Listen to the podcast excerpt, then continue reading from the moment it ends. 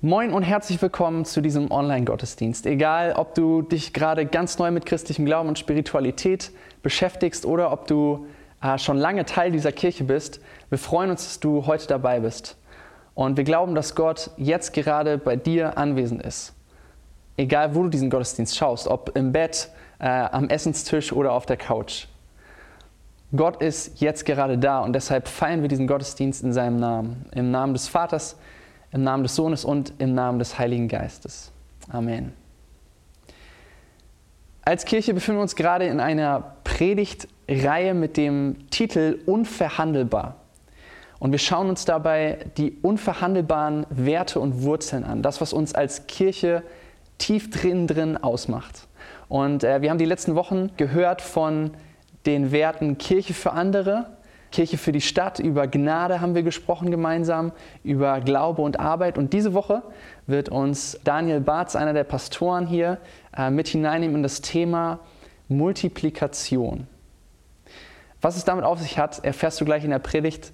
Zuvor möchte ich aber noch einmal mit Gott sprechen, beten und wir hören ein Lied. Guter Vater im Himmel, vielen Dank für diesen Online-Gottesdienst. Danke, dass du da bist, genau da, wo wir jetzt diesen Gottesdienst schauen. Öffne du uns die Herzen, lass uns hören, was du heute zu sagen hast ähm, und warum, ja, warum deine Botschaft heute noch relevant ist. Amen. Moin auch von mir, herzlich willkommen zu diesem Online-Gottesdienst von mir persönlich an euch. Wir sind mitten in der Serie Unverhandelbar. Was das bedeutet, werde ich innerhalb der nächsten 20, 30, 40, 50 Minuten, nein, Spaß beiseite, ich mache so schnell wie ich kann, äh, euch zeigen, ähm, was unverhandelbar ist für uns als Kirche. Äh, und heute geht es um ein ganz spannendes Thema. Es geht natürlich auch um Jesus Christus, aber auch um ein Thema, was für uns als Kirche unverhandelbar ist. Ähm, wenn ihr mal so die letzten Worte von jemandem, der ganz berühmt war und dann gestorben ist, so die letzten Worte sind immer ganz, ganz wichtig oder auch die letzten Worte von jemandem, den ihr vielleicht lieb habt oder der euch ganz besonders wichtig ist oder die ihr ganz besonders mochtet oder ähm, so, solche Personen in eurem Leben. Und, und die letzten Worte, die man so behalten hat von dieser Person, die bleiben, die sind wichtig. Und äh, den Text, den wir gerade gelesen bekommen haben, das sind die letzten Worte von Jesus Christus quasi gewesen. Das letzte Gebet, was so aufgeschrieben worden ist, bevor er dann äh, auf den Weg sich gemacht hat zum Kreuz und bevor er gestorben ist. Das war das letzte Gebet, die letzten Worte quasi von Jesus Christus. Und er sagt in diesen letzten Worten, dass er etwas, dass er möchte, ja, seine letzten Worte sind etwas, er möchte, dass wir etwas bekommen. Ganz spannend. Also Jesus Christus, seine letzten Worte, ganz wichtig, sagt, er möchte etwas das wir bekommen. So, was ist das? Und das ist in Vers 13. Er sagt, jetzt aber komme ich zu dir, also jetzt gehe ich zum Vater zurück, jetzt komme ich zu, es ist ein Gebet zu Gott, zum Vater. Er sagt, jetzt komme ich aber zu dir, ich sage das alles, was er vorher gesagt hat und so weiter, solange ich noch hier in der Welt bin, bei Ihnen, bei meinen Freunden, bei meinen Jüngern, damit meine Freude sie ganz erfüllt in einer anderen Übersetzung steht, auf dass meine Freude in ihnen vollkommen wird, dass sie komplette Freude bekommen. Er möchte also, was da steht, ist, er möchte, dass wir Freude bekommen, dass wir komplette Freude bekommen. Er sagt, ich bin jetzt noch bei Ihnen, ich werde zu dir kommen, aber ich bin jetzt noch bei ihm, dass, damit meine Freude, die ich habe, komplett, damit Sie das bekommen. Und im Griechischen steht da sogar ein Wort, das heißt Pleroma. Das heißt komplette Freude, überschäumende Freude. Freude, da kannst du von tanzen, da kannst du die ganze Zeit nur grinsen. Da scheint dir die Sonne aus dem, aus dem Gesicht. Ja? So eine Freude. Also der Unter, man könnte sagen, der Unterschied zwischen Pleroma, also der Fülle von Freude und einfach nur Freude, ist wie der Unterschied zwischen einem, zwischen einem großen Fluss und einer Tasse Wasser. Das ist der Unterschied. Und Jesus möchte eben, dass wir, er sagt uns, das hier im Text in Vers 13, ich möchte, dass ihr, also dass, dass meine Leute, diese vollkommene Freude, in vollkommener Freude, dass ihr die bekommt. Dass euer Leben so, so voll wird mit dieser Freude, angefüllt ist mit dieser Freude. Und dann kommt, Jesus möchte, dass wir eben diese Freude haben, diese Fülle, und um diese Freude zu bekommen, gibt er uns einen Auftrag. Ja, damit wir diese Freude bekommen, gibt er uns einen Auftrag. Und ihr sagt, äh, wo, wo steht das? Wo steht das Wort Auftrag? Nun, das kommt zweimal vor in Vers 18. Er sagt nämlich, wie du mich in die Welt geschickt hast, er betet wieder zum Vater, habe ich sie in die Welt gesandt. Seht ihr? Und das Wort schicken oder senden bedeutet im Lateinischen Missio. Und da haben wir unser deutsches Wort Mission von, ja, oder unser deutsches Wort Auftrag. Eine Mission ist ein Auftrag. Eine Mission, ich bin auf einem, ich bekomme eine Mission als Geheimagent, ich bekomme eine Mission oder das ist unsere Mission dieser Firma, das ist unser Auftrag, das ist, was wir machen müssen. Ja? Man hat einen Auftrag. Also was hier gesagt wird eigentlich im Text ist ganz einfach. Jesus sagt, ich habe Fülle, die Fülle von Freude in meinem Leben, weil ich ein Mann bin mit einer Mission, weil ich einen Auftrag habe. Und ich möchte, dass ihr dieselbe Fülle von Freude in eurem Leben bekommt. Und deshalb gebe ich euch einen Auftrag. Deshalb gebe, schicke ich euch auf eine Mission. Und was das bedeutet ist, wenn Jesus Christus unsere Fülle will, unsere Freude will, deine Freude will, gibt er dir einen Auftrag. Und weil Jesus Christus das höchstpersönlich sagt und höchstpersönlich macht, ist das unverhandelbar für uns. Ist das wichtig für uns? Ist das sehr, sehr, sehr wichtig für uns? Das ist so die, die, das Fundament unserer Kirche. So, aber erstmal eine Reihe nach. Ähm, lasst uns mal gemeinsam erstmal nachdenken über so einen Auftrag. Allgemein erstmal vielleicht. Ja? Was bedeutet es allgemein, so erstmal ohne Kirche, ohne Jesus, ohne Gott im Hintergrund, was bedeutet es, einen Auftrag zu haben? Was bedeutet es, auf einer Mission unterwegs zu sein, eine Mission zu haben? Und das ist eigentlich ganz einfach. Zusammengefasst, du bist auf einer Mission. Wenn deine Sicherheit, ähm, deine Position, deine Bequemlichkeit hinten anstehen, wenn es jemanden oder etwas gibt, das wichtiger ist als mein persönliches Glück, als meine Bedürfnisse und als meine Freiheit. Also ihr riskiert etwas für den Auftrag, ihr opfert etwas, wenn nötig, ihr opfert etwas, was auch immer, für den Auftrag, den ihr habt. Zeit, Geld, Ressourcen, ja, ihr riskiert etwas, euer Leben, was auch immer. Ja, dann habt ihr eine, eine Mission, dann habt ihr einen Auftrag. Ihr habt einen Auftrag, wenn von jemand, wenn eure eigenen Sachen nicht mehr so wichtig sind, sondern die, die, der Auftrag wichtiger wird. Ja, wenn, wenn, auf der anderen Seite, wenn wir nur ja, für uns alleine leben, wenn ich nur für meine eigenen Interessen leben würde, das ist der Umkehrschluss, wenn ich nur für meine eigenen Interessen leben würde, ähm, meine eigenen sozialen Interessen, meine eigenen wirtschaftlichen Interessen, meine eigenen persönlichen Interessen. Oder wenn wir nur für unsere eigenen Bequemlichkeit leben würden, ja, für unsere eigenen Bedürfnisse leben würden, für unser eigenes Glück leben würden, für unsere eigene Freiheit leben würden, dann hätten wir wahrscheinlich ein sehr okay, gutes Leben, ein sehr gemütliches, gutes, nettes Leben für mich. Aber es wäre ein kleines Leben, ohne viel Risiko oder ohne viel Aufsehen, ohne viel Freude, ohne viel Gefahren, ohne viel Leid, ohne viel Risiken. Wenn wir auf der anderen Seite ein volles Leben haben wollen, ein Leben, das wirklich voll ist, ein reiches Leben, wenn wir nicht nur existieren wollen, sondern wirklich leben wollen, Leute, dann gehen wir auf eine Mission. Dann, dann, dann, dann, dann werden wir unser eigenes Leben, unsere eigenen Sachen aufopfern für etwas anderes, für einen höheren Zweck, für einen höheren Sinn. Das stimmte für Jesus. Ich glaube, das stimmt für jeden von uns auch. Und die Alternative ist eben ein kleines Leben. Ja, klein kann auch gut sein. Aber wenn ihr mehr wollt für euer Leben, wenn ihr... Wisst ihr, was ich damit sagen will?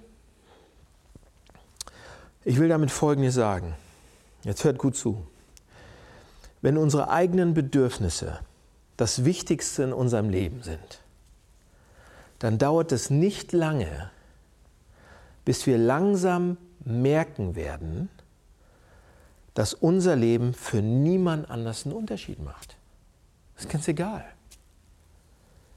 Wenn wir selbst also das Bedeutendste in unserem Leben sind, kommen wir uns selbst ironischerweise immer unwichtiger vor.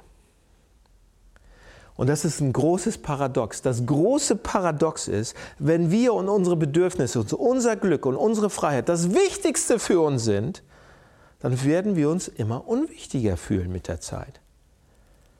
Aber wenn wir etwas anderes wichtiger machen, dann werden wir uns wichtig fühlen, dann werden wir wichtig sein, dann, dann werden wir uns fühlen, als wenn wir sehr wichtig sind. Seht ihr, wir Menschen haben, äh, das, das liegt in unserer Natur drin, das liegt in unserer tief drin in uns. Wir wollen ein Teil sein von etwas Größerem. Wir wollen gewinnen. Das steckt drin. Wir wollen ein Teil sein von etwas Großartigem. Und das ist der Grund, warum es ohne Mission oder ohne auf einer Mission zu sein, ohne einen Auftrag, keine Fülle in unserem Leben gibt. Das steht da. Ja? Also wir brauchen eine Mission, wir brauchen einen Auftrag. Ja, was ist denn der Auftrag? Was, was ist denn der Auftrag für uns als Kirche? Aber was ist der Auftrag für mich? Und der Text sagt, also Jesus sagt es hier uns im Text, es gibt einen Auftrag und er gibt uns auch einen Auftrag. Und damit bin ich beim zweiten Gedanken. Wenn Jesus uns oder dir oder uns als Kirche einen Auftrag gibt, okay, was ist er denn?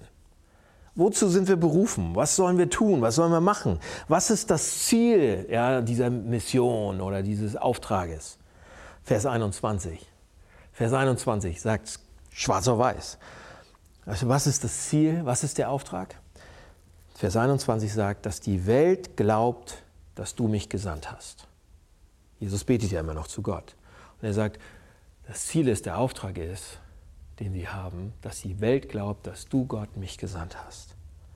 Also unsere Mission, unser Auftrag ist, die Welt dazu zu bringen, unsere Freunde, unsere Nachbarn, alle möglichen Leute dazu zu bringen, an die Mission, an den Auftrag von Jesus Christus zu glauben.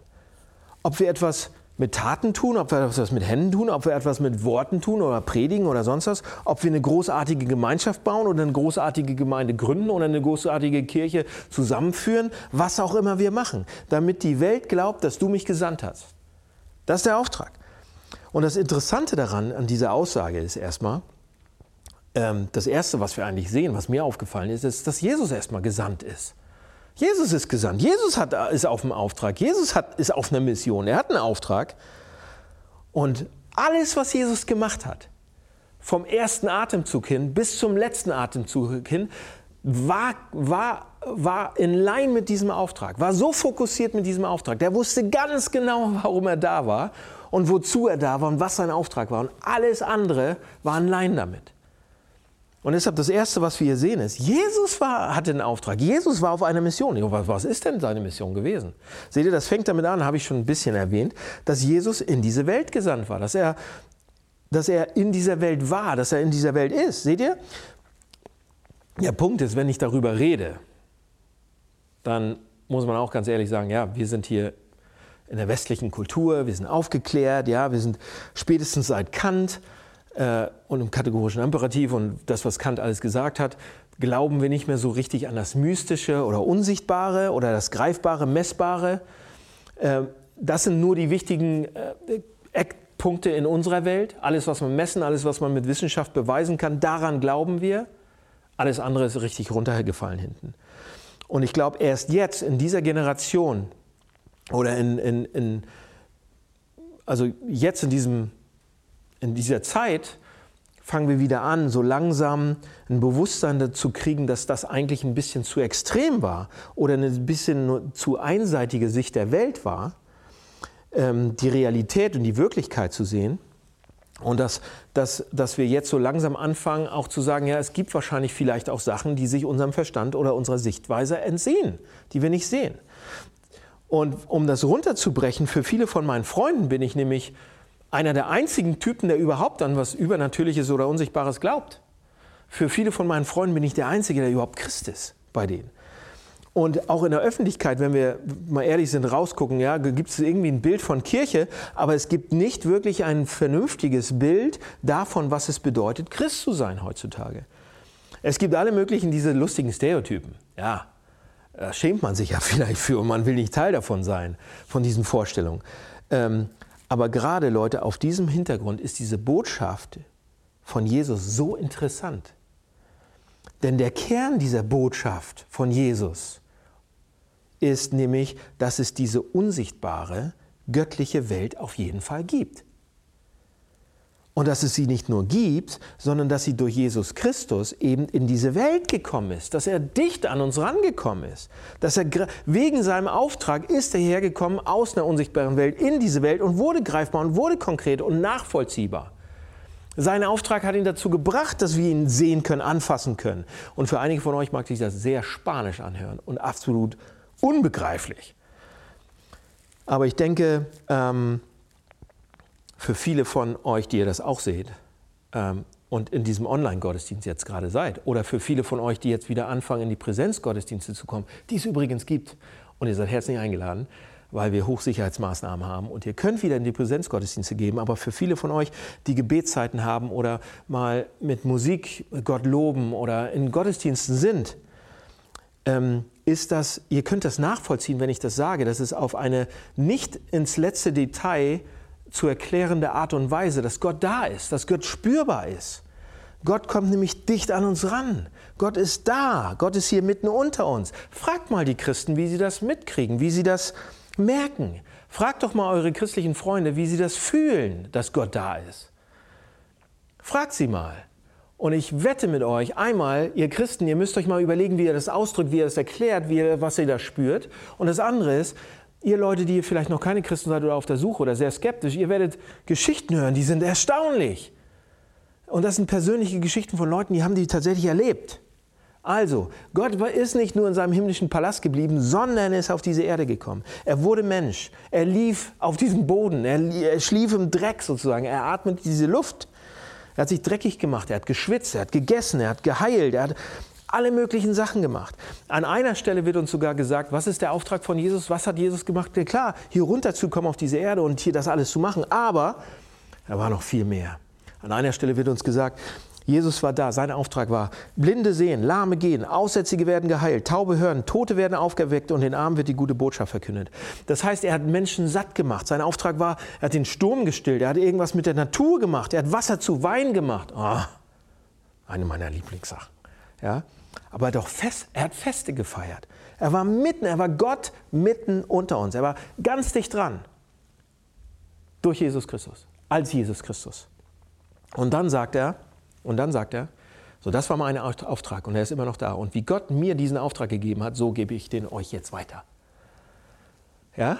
So wie Gott mich gesandt hat, so sende ich euch. Jesus Christus sagt damit, ich möchte, dass ihr predigt. Ich möchte, dass ihr die gute Nachricht hört. Ich möchte, dass ihr von mir erzählt. Ich möchte, dass ihr unterrichtet. Ich möchte, dass ihr heilt. Ich möchte, dass ihr den Leuten zu essen gebt. Ich möchte, dass ihr für sozialen Ausgleich sorgt. Ich möchte, dass ihr so liebt, wie ich geliebt habe. Ich möchte, dass ihr all diese Dinge tut, damit die Welt weiß, dass Gott mich geschickt hat. Ja, dass ich gekommen bin, um Gottes Reich aufzubauen, um, um für Wohlergehen zu sorgen, und zwar ganzheitlich, dass ich der König bin, von dem die Propheten erzählt haben, dass ich mal kommen werde und dass ich alles das machen werde. Seht ihr, Jesus kommt zu uns, er kam zu uns, er kommt zu uns, er nimmt uns, er nimmt jedes Thema auf dieser Welt und erneuert es, füllt es neu. Er beginnt damit, Sachen zu ändern und so zu füllen, wie Gott sie sich einmal gedacht hat und sich vorgestellt hat. Und dann sagt er, und jetzt möchte ich, dass ihr das auch macht.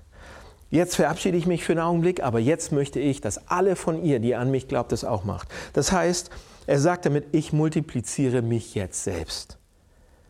Denn jetzt hole ich euch alle mit ins Boot und möchte, dass ihr das weitermacht. Ja, ihr habt den gleichen Auftrag. Ihr habt den gleichen Auftrag, den ich bekommen habt. Und deshalb, Leute, wenn das Jesus uns sagt, wenn das im Zentrum steht, oder wenn das so, so in der Mitte steht, wenn das unter unserer Kirche steht, unser Fundament ist, ja, wenn das im Zentrum steht, dass Gott uns durch Jesus Christus richtig dicht kommt, richtig dicht an uns rankommt und diese Welt erneuert, dann wird das doch Konsequenzen haben, wenn er uns dann noch sagt, ihr habt jetzt den Auftrag, dann wird das Konsequenzen dafür haben, wie wir als Christen in dieser Stadt leben, wie wir als Kirche uns hier verhalten in dieser Stadt und die Stadt prägen und wie wir sie auch erneuern. So, wie könnte es sein, dass das der Kern unserer Botschaft ist, dass das der Kern vom Christentum ist, mit der Kern vom Christentum ist? Ja, Gott kommt zu uns und, und, und dreht die Welt auf den Kopf und erneuert sie und macht sie gut. Wie kann es dann sein, dass wir nur rumsitzen und uns einigeln und sagen, nee, ich, mit den anderen ja, aber mit uns nicht. Und dass wir im eigenen Saft sind. Wie kann das sein? Das ist doch undenkbar.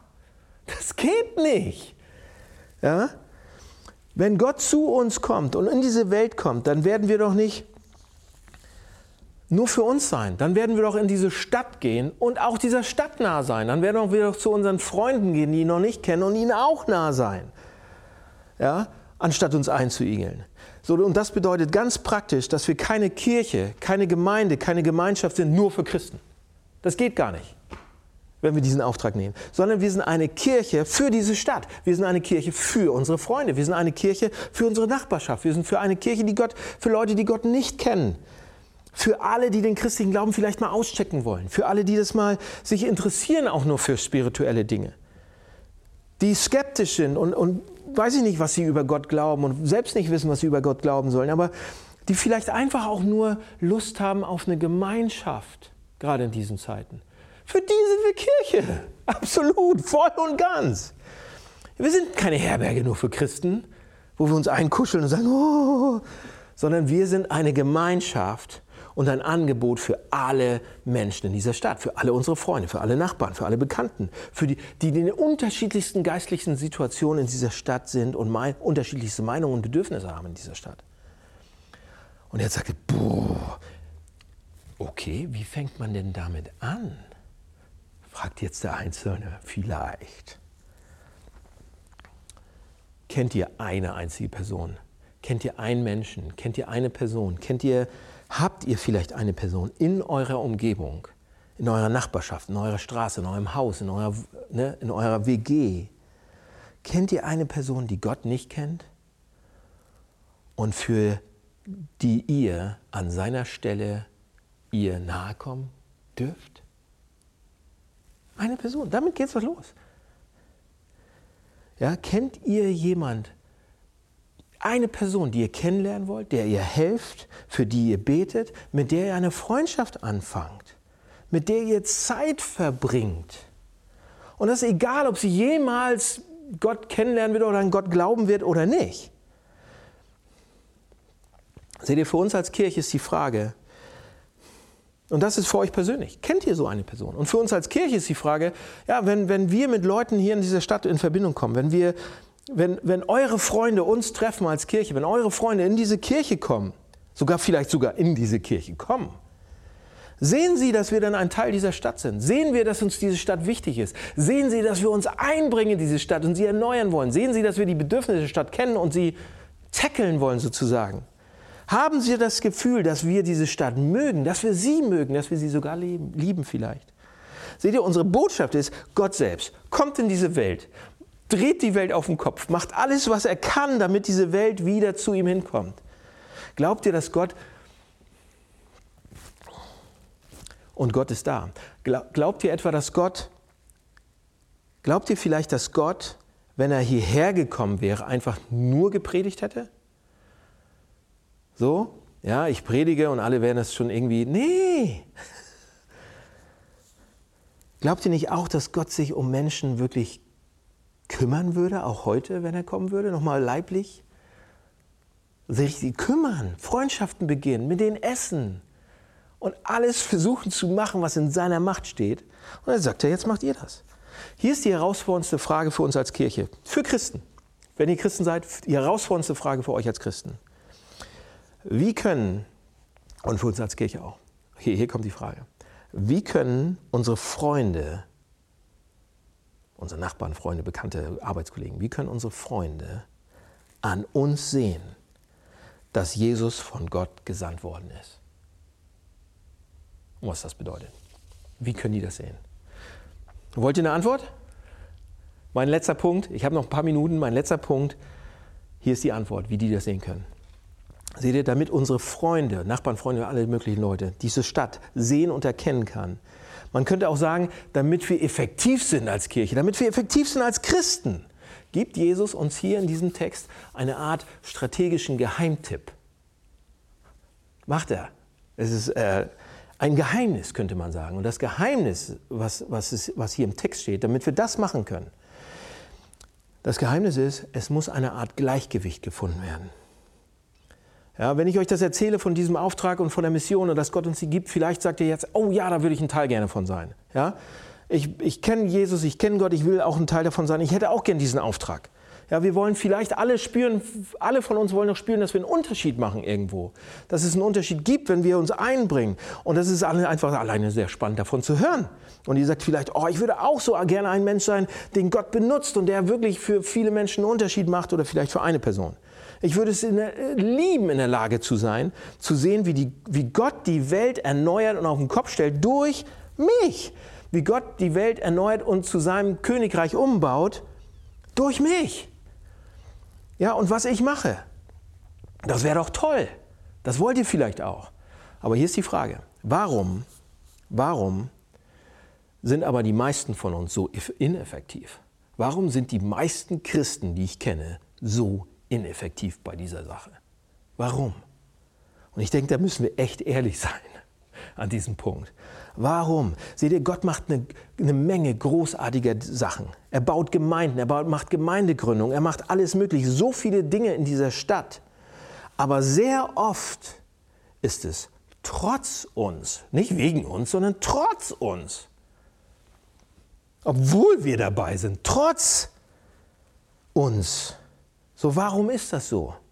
Und Jesus sagt, wir sind also wir und ihr auch, sind so ineffizient an dieser Stelle im Erfüllen dieses Auftrags, weil es eine Balance gibt, die genau getroffen werden muss.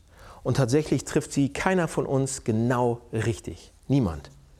Weil die meisten von uns entweder von der einen Seite oder von der anderen Seite vom Pferd fallen. Und deshalb sind wir nicht effektiv. Und das ist ziemlich genial im Text erklärt und sehr interessant.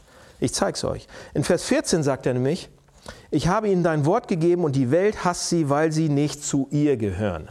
Ja, das ist Vers 14. Und dann, Vers 15, sagt er, mein Gebet ist nicht, dass du sie aus der Welt rausnimmst, sondern dass du sie vor dem Bösen schützt. Und Vers 18 sagt er, wie du mich in die Welt geschickt hast, habe ich sie in die Welt gesandt. So, was bedeuten diese Sätze alle gemeinsam und was ist das Geheimnis da drin? Schaut genau hin. Auf der einen, sagt, auf der einen Seite sagt Jesus, ihr Christen, ihr sollt nicht von der Welt sein.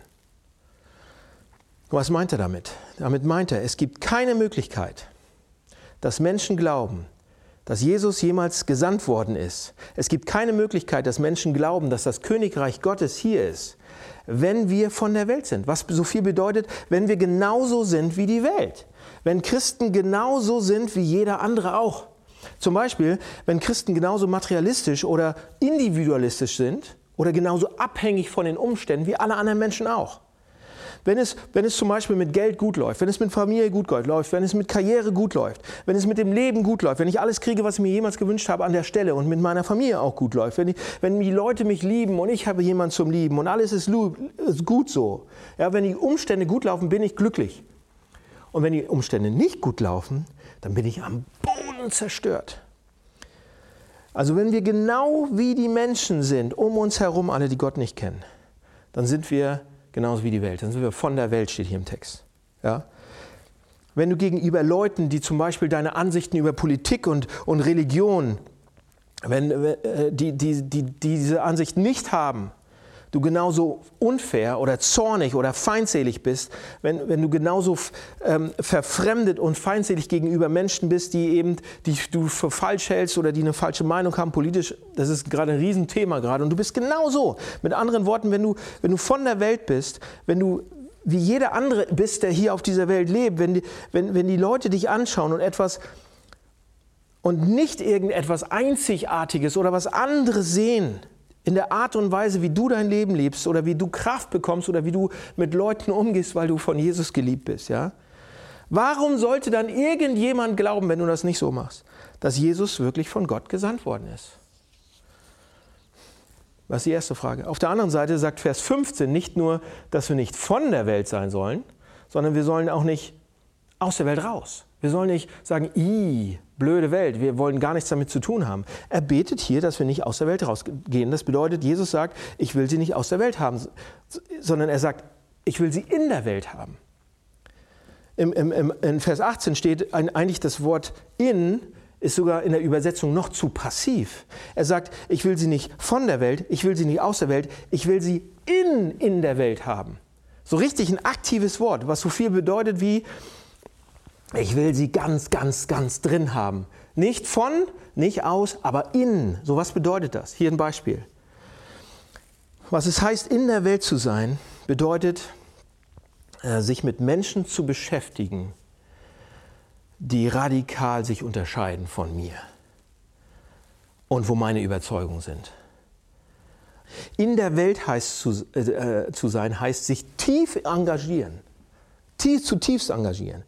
Ja, ja, das bedeutet, die Welt zu lieben, aber nicht in einer Weise, in der ich, in der ich so angezogen bin von ihr und verführt werde von ihr, ja, ähm, und auch nicht in einer Art und Weise, wo ich sage, oh, ich habe Angst vor ihr, ganz schlimm.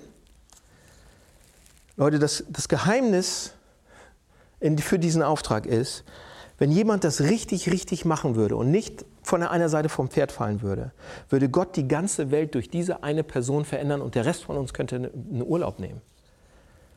Ja, wenn wir nicht zu viel von der, sind, von der Welt sind und nicht zu viel ähm, sozusagen aus der Welt uns rausnehmen würden, alle von uns sind effektiv, weil wir irgendwie zu sehr von ihr äh, begeistert sind oder zu sehr von ihr abgeschreckt sind. Wir sind zu sehr assimiliert oder haben zu sehr Angst vor ihr. Seht ihr, in der Welt zu sein, also bei den Leuten zu sein, in, diesem, in dieser Stadt zu sein, bedeutet, in zu sein, bedeutet, sich zutiefst darin zu engagieren und völlig unbeeindruckt von ihr zu sein. Du sagst nicht, Oh mein Gott, ich muss weg von der Welt, Hilfe, ich habe Angst, die Umwelt verschmutzt, beängstigend, alles dreckig, alles schlimm, so widerlich. Ich habe keine Lust mehr, ich will nach Hause. Ja? Und du sagst aber auch nicht, oh, die Welt, was für ein großartiger Ort. Hm, gib mir mehr davon. Oh, das ist aber toll. Und das Geld und die Frauen und alles. Oder die Männer. Oh. Wir fallen in eine von diesen zwei Entscheidungen immer rein. Ja? Ich bin entweder, ich will nichts mit ihr zu tun haben und man fühlt sich dann überlegen, oh nein. Oder man will Bestätigung von ihr. Und da gibt es viele, viele Beispiele. Ich habe keine Zeit mehr dafür. Seht ihr, und das Evangelium an dieser Stelle gibt uns eine Antwort, wie wir beide Sachen tackeln können. Und wir versuchen, diesen Auftrag erfüllen zu können. Das Evangelium gibt uns zwei Sachen, nämlich wie wir nicht überheblich werden können, aber auch nicht, wie wir uns einfangen lassen können. Seht ihr, das Evangelium sagt uns nämlich, du bist bedürftig. Du bist fehlerhaft, sagt das Evangelium, oder? Das Evangelium sagt uns, du bist ein Sünder. Du bist verloren, du schaffst alleine gar nichts. Du bist voller Stolz und Selbstsucht und Bosheit und Egoismus. Du verdienst die Hölle. Du verdienst getrennt zu sein von Gott. Übrigens redet keine andere Religion zu dir so, wie das hier, das Evangelium. Und deshalb sagt das Evangelium eben auch, du solltest dich niemandem überlegen fühlen. Sieh, wo du selbst stehst ohne Gott. Aber das Evangelium sagt eben auch, gerade jetzt, gerade in diesem Augenblick, in diesem Augenblinken, blinken, Augenaufschlag, durch dein Glauben an Jesus Christus, wenn der Vater Gott selbst dich ansieht, sieht er nicht einen kleinen Fehler an dir er sieht keinen Fleck auf deiner Gerechtigkeit, die du hast durch Jesus Christus. Du bist eine absolute Schönheit für ihn. Du brauchst überhaupt keine Bestätigung von irgendjemand anders, weil du alles hast in ihm. Sieh da, auf der einen Seite ist da keine Angst und keine Verachtung, keine Abscheu, und auf der anderen Seite ist da keine, dass man angezogen wird, weil man alle Bestätigung schon von ihm bekommt. Das ist das theoretische Konzept. Das ist das, ist das was das Evangelium uns an, anbieten kann. Du bist nicht out, du bist nicht in, also du bist nicht out, du bist nicht von, sondern du bist innen drin. Auf eine Art und Weise wie Jesus selbst. Und der Grund, warum ich oder warum du und ich nicht mehr davon sehen, ist, weil wir entweder zu viel drin sind oder raus sind. Und jetzt sagt ihr, Schluss, okay, ich sehe das da, alles klar. Ich sehe, wir brauchen eine Mission, wir brauchen einen Auftrag. Ich sehe, ich würde den auch gern haben. Äh, ich ich sage sogar, okay, wir müssten das machen und wir müssten diese Balance richtig treffen und ich will auch das Evangelium damit reinbringen und, und mich so, sozusagen nicht, nicht übermütig fühlen, aber auch nicht von einfangen lassen. Aber, und ich sehe auch der Grund, warum wir das nicht machen, entweder zu viel drin oder zu viel draußen, aber jetzt sagt ihr, wo, wie soll das klappen? Wo soll ich die Kraft dazu herkriegen? Das dauernd zu machen. Wie sollen wir als Kirche dauernd dafür die Kraft herkriegen? Vers 19, das ist mein letzter Gedanke und letzter Punkt. Jesus sagt hier, um ihretwillen heilige ich mich für sie. Die einzige Möglichkeit, wie wir, wie du und ich, auf diese Mission gehen, wie wir diesen Auftrag erfüllen wollen, und zwar langfristig, ist, wenn wir realisieren, wie er sich für uns geheiligt hat, wie er sich für uns geweiht hat, nämlich, dass er für uns rausging die einzige Art und Weise, der einzige Weg, wie ich jemals rausgehen werde auf diese Mission, rausgehen werde und diesen Auftrag erfüllen werde, ist, wenn ich erkenne, dass Jesu Mission, Jesu Auftrag für ihn bedeutete, dass er rausging für mich. Jesus sagt, geh raus, geh. Seht ihr, alles, was du und ich verlassen müssen, sind unsere Komfortzone, unsere Sicherheitsnetze, unsere, und wir müssen, ja, Jesus Christus ist vom Himmel gekommen der hat nicht nur seine Komfortzone verlassen, der hat alles verlassen, der, hat, der wurde verlassen von allem, von seinem Vater im Himmel, von allen Freunden, von allen wurde er verlassen. Und steht da und schreit, warum, warum hast du mich verlassen? Er hat in, in Jesu Auftrag bedeutet, er hat alles aufgegeben und ist komplett rausgegangen.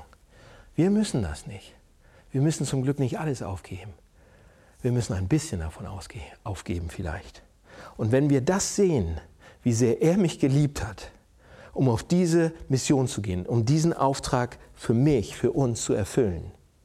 Seht ihr, nur wenn du dich siehst als Objekt seiner, seines Auftrags, seiner Mission, wirst du dich selbst als Subjekt seiner Mission, seines Auftrags sehen. Nur wenn du siehst, wie du gerettet wirst, wirst du bereit, rauszugehen und etwas zu riskieren, um andere vielleicht zu retten. Nur wenn du weißt, wie sehr er dich liebte, dass er das tun würde, wirst du in die Mission gehen, wirst du diesen Auftrag erfüllen. Also, geht raus, jetzt habt ihr den Auftrag. Geht raus und so wie Jesus gesandt wurde, sendet er uns. Jetzt habt ihr das Evangelium, macht's, lasst mich beten. Jesus, danke für äh, deine Worte. Danke für Johannes 17. Danke für diesen Text. Danke, für, dass du uns mit reinnimmst in eine Verantwortung, in einen Auftrag. Und danke, dass du uns auch gibst, was wir brauchen, um das zu machen. Und bring uns noch mehr davon bei. Und lass uns vom Evangelium her ähm, richtige, gute Botschafter für dich sein und diesen Auftrag in dieser Stadt effizient, effektiv erfüllen. Amen.